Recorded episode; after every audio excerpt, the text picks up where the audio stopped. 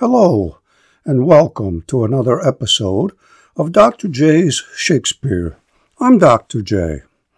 For today's episode, we turn to one of Shakespeare's lesser known plays, Troilus and Cressida. Troilus and Cressida tells a story of the Trojan War. It's a story not found in Homer, but which was developed during the Middle Ages, becoming so popular that by the time Shakespeare wrote his version, he was just one of a number of English playwrights to do so. Troilus and his beloved Cressida are Trojans, but when Cressida is swapped to the Greeks for a Trojan commander the Greeks have captured, Cressida becomes the lover of one of the Greek commanders. In popular culture, the name Cressida was thus a byword for faithless woman. Shakespeare's version, though, allows the viewer who chooses to to sympathize with Cressida, in part by portraying the men of the play, both Greek and Trojan, with a great deal of cynicism. Troilus and Cressida is the most cynical of Shakespeare's plays, more satirical than either comic or tragic, though it has elements of both these more familiar genres. The passage I've chosen for this episode exemplifies this cynicism at its most extreme. It involves two characters who are in Homer's Iliad the Trojan hero Hector and the Greek hero Achilles. Homer's Iliad begins in the tenth year of the Trojan War with no end in sight, as the greatest fighter for the Greeks, Achilles, refuses to fight in a fit of pique over being disrespected by the ranking Greek commander. It isn't until the 18th of the Iliad's 24 books that Achilles, angered by the death of his friend Patroclus, decides to take the field, and not until book 22 that he confronts Hector, the slayer of Patroclus. This confrontation is what the Iliad has been building to from its opening lines, and I'd like to read it first, as Homer wrote it, before reading Shakespeare's telling of the same event. The contrast will let you see just how far Shakespeare's cynicism goes in Troilus and Cressida. As you listen to Homer's account, you'll hear references to the gods, particularly to Athena, Athena plays an active role, as do all the gods in these latter books, after having stayed on the sidelines earlier. Athena favors the Greeks, so she has deceived Hector into thinking he has another Trojan behind him to help, when in fact he's all alone. Athena also helps Achilles, returning his spear to him after he casts it at Hector and misses. So, with that in mind, let's listen. Achilles has confronted Hector and is speaking to him as we join the story. From The Iliad by Homer, Book 22. Achilles is speaking to Hector. Summon up what skills you have. By God, you'd better be a spearman and a fighter. Now there is no way out. Pallas Athena will have the upper hand of you. The weapon belongs to me. You'll pay the reckoning in full for all the pain my men have borne who met death by your spear. Achilles twirled and cast his shaft with its long shadow. Splendid Hector, keeping his eye upon the point, eluded it by ducking at the instant of the cast. So shaft and bronze shank passed him overhead and punched into the earth. But unperceived by Hector, Pallas Athena plucked it out and gave it back to Achilles. Hector said, A clean miss. Godlike as you are, you have not yet known doom for me from Zeus. You thought you had, by heaven. Then you turned into a word thrower, hoping to make me lose my fighting heart and head in fear of you. You cannot plant your spear between my shoulders while I am running. If you have the gift, just put it through my chest as I come forward. Now it's for you to dodge my own. Would God you'd give the whole shaft lodging in your body. War for the Trojans would be eased if you were blotted out, bane that you are. With this, Hector twirled his long spear shaft and cast it, hitting his enemy mid shield, but off and away the spear rebounded. Furious that he had lost it, made his throw for nothing, Hector stood bemused. He had no other. Then he gave a great shout to Deiphobos to ask him for a long spear. But there was no one near him, not a soul. Now in his heart the Trojan realized the truth and said, This is the end. The gods are calling deathward. I had thought a good soldier Deiphobos was with me. He is inside the walls. Athena tricked me. Death is near and black, not at a distance, not to be evaded. Long ago this hour must have been to Zeus's liking, and to the liking of his archer's son. They have been well disposed before, but now the appointed time's upon me. Still I would not die without delivering a stroke, or die ingloriously, but in some action memorable to men in days to come. With this Hector drew the whetted blade that hung upon his left flank, ponderous and long, collecting all his might the way an eagle narrows himself to dive through shady cloud and strike a lamb or cowering hare. So Hector lanced ahead and swung his whetted blade. Achilles, with wild fury in his heart, pulled in upon his chest his beautiful shield, his helmet with four burnished metal ridges nodding above it, and the golden crest Hephaestus locked there, tossing in the wind. Conspicuous as the evening star that comes amid the first in heaven at fall of night and stands most lovely in the west, so shone in sunlight the fine pointed spear Achilles pointed in his right hand with deadly aim at Hector, at the skin where most it lay exposed. But nearly all was covered by the bronze gear Hector took from slain Patroclus, showing only where his collar bones divided neck and shoulder, the bare throat where the destruction of a life is quickest.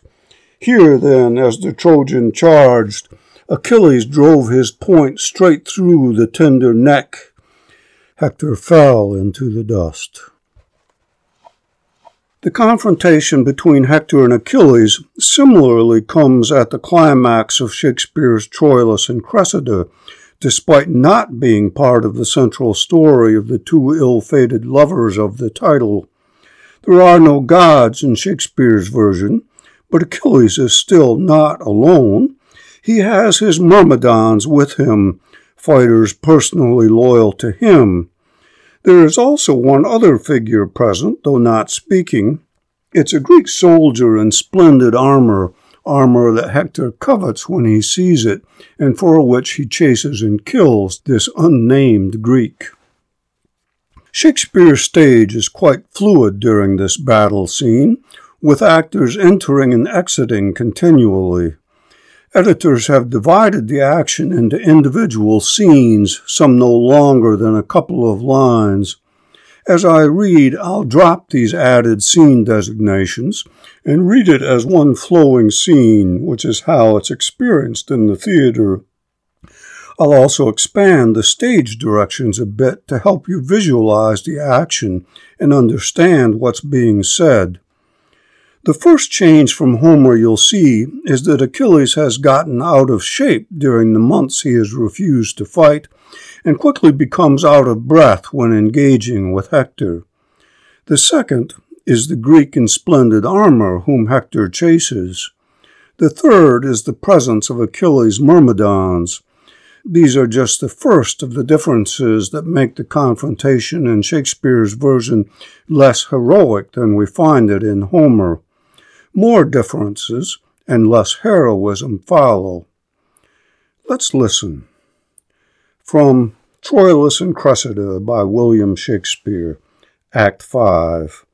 Outside the walls of Troy, Troilus, youngest brother of Hector, is fighting two of the Greek commanders, Ajax and Diomedes. Enter Hector. Troilus exits, fighting Diomedes and Ajax. Hector. Yea, Troilus. O well fought, my youngest brother. Enter Achilles. Achilles. Now do I see thee. Ha! Have at thee, Hector. They fight. Achilles becomes out of breath. Hector, pause if thou wilt. Achilles, I do disdain thy courtesy, proud Trojan. Be happy that my arms are out of use. My rest and negligence befriends thee now, but thou anon shalt hear of me again, till when go seek thy fortune. Achilles exits. Hector, fare thee well. I would have been much more a fresher man had I expected thee. Enter a Greek in splendid armor. Hector, stand, stand, thou Greek, thou art a goodly mark. No, wilt thou not? I like thy armor well. I'll frush it and unlock the rivets all, but I'll be master of it. The Greek in splendid armor exits. Hector, wilt thou not, beast, abide? Why then fly on, I'll hunt thee for thy hide. Hector exits. Enter Achilles with Myrmidons. Achilles, Come here about me, you my myrmidons. Mark what I say, attend me where eye wheel. Strike not a stroke, but keep yourselves in breath. And when I have the bloody Hector found, impale him with your weapons round about.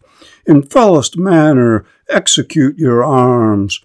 Follow me, sirs, and my proceedings I. It is decreed Hector the Great must die. Achilles exits with his myrmidons.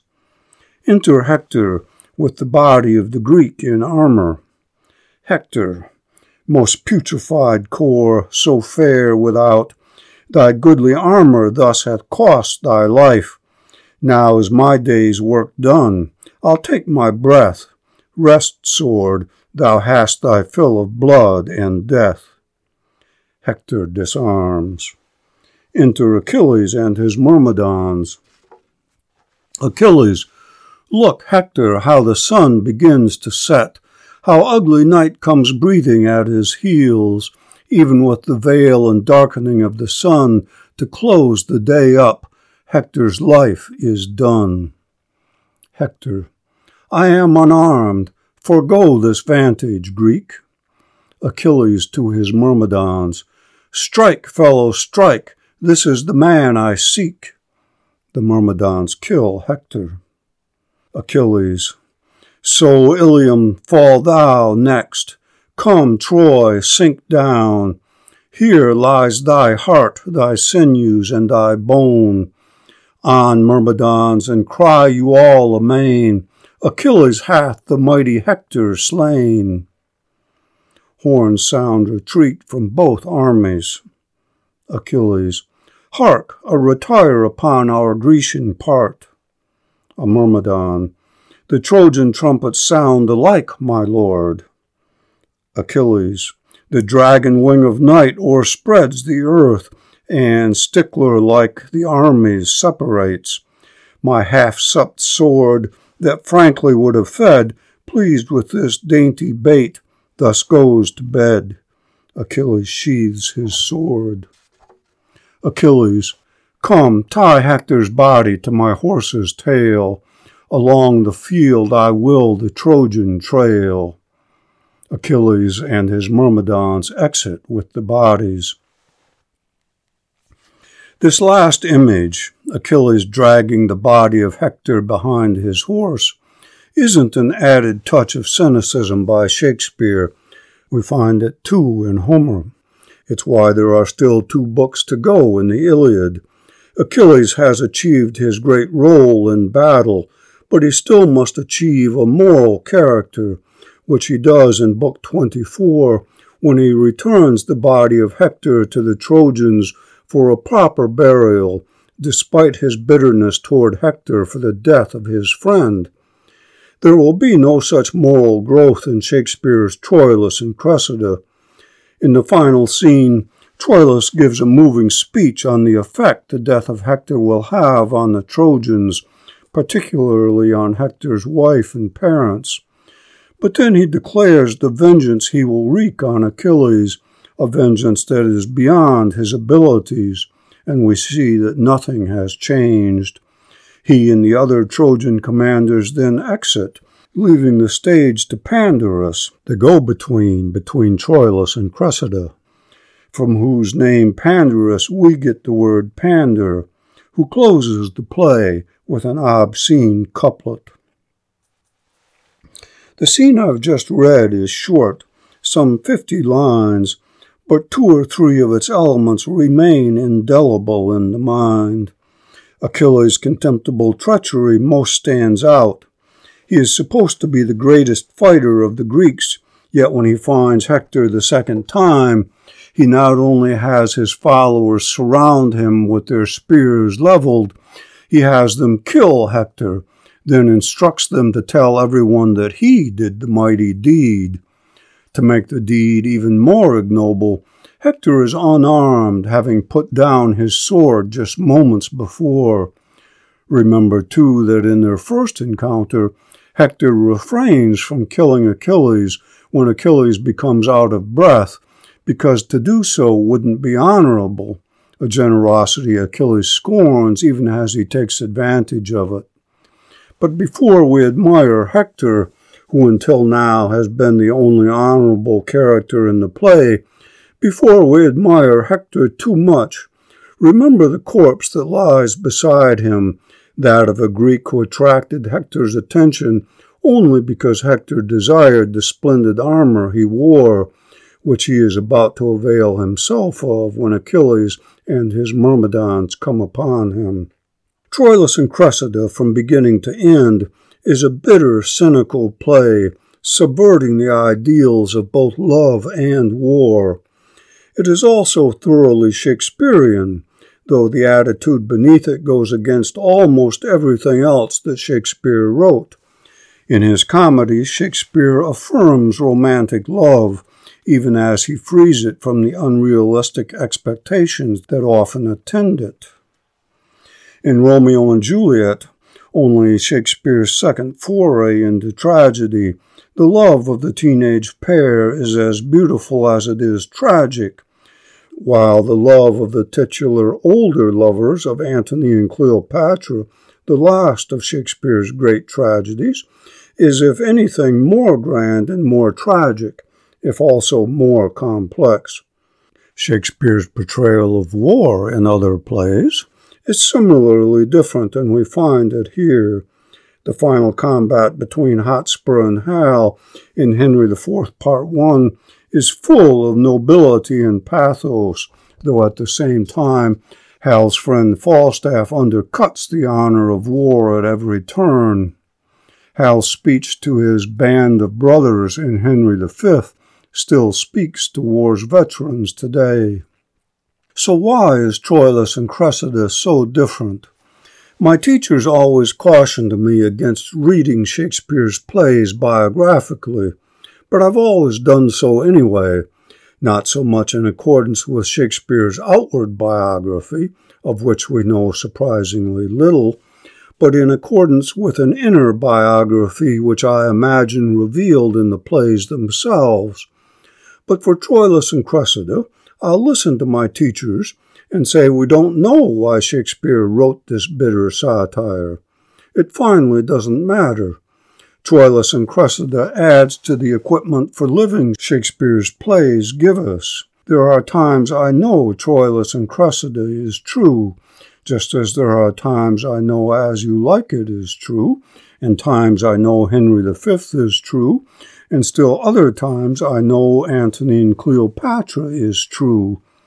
What I finally know isn't Shakespeare's inner biography following the arc of his plays, but my own inner biography, which fluctuates even one moment to the next within its own arc, but which always finds in Shakespeare the expression of my feelings. Until next time, I'm Dr. J.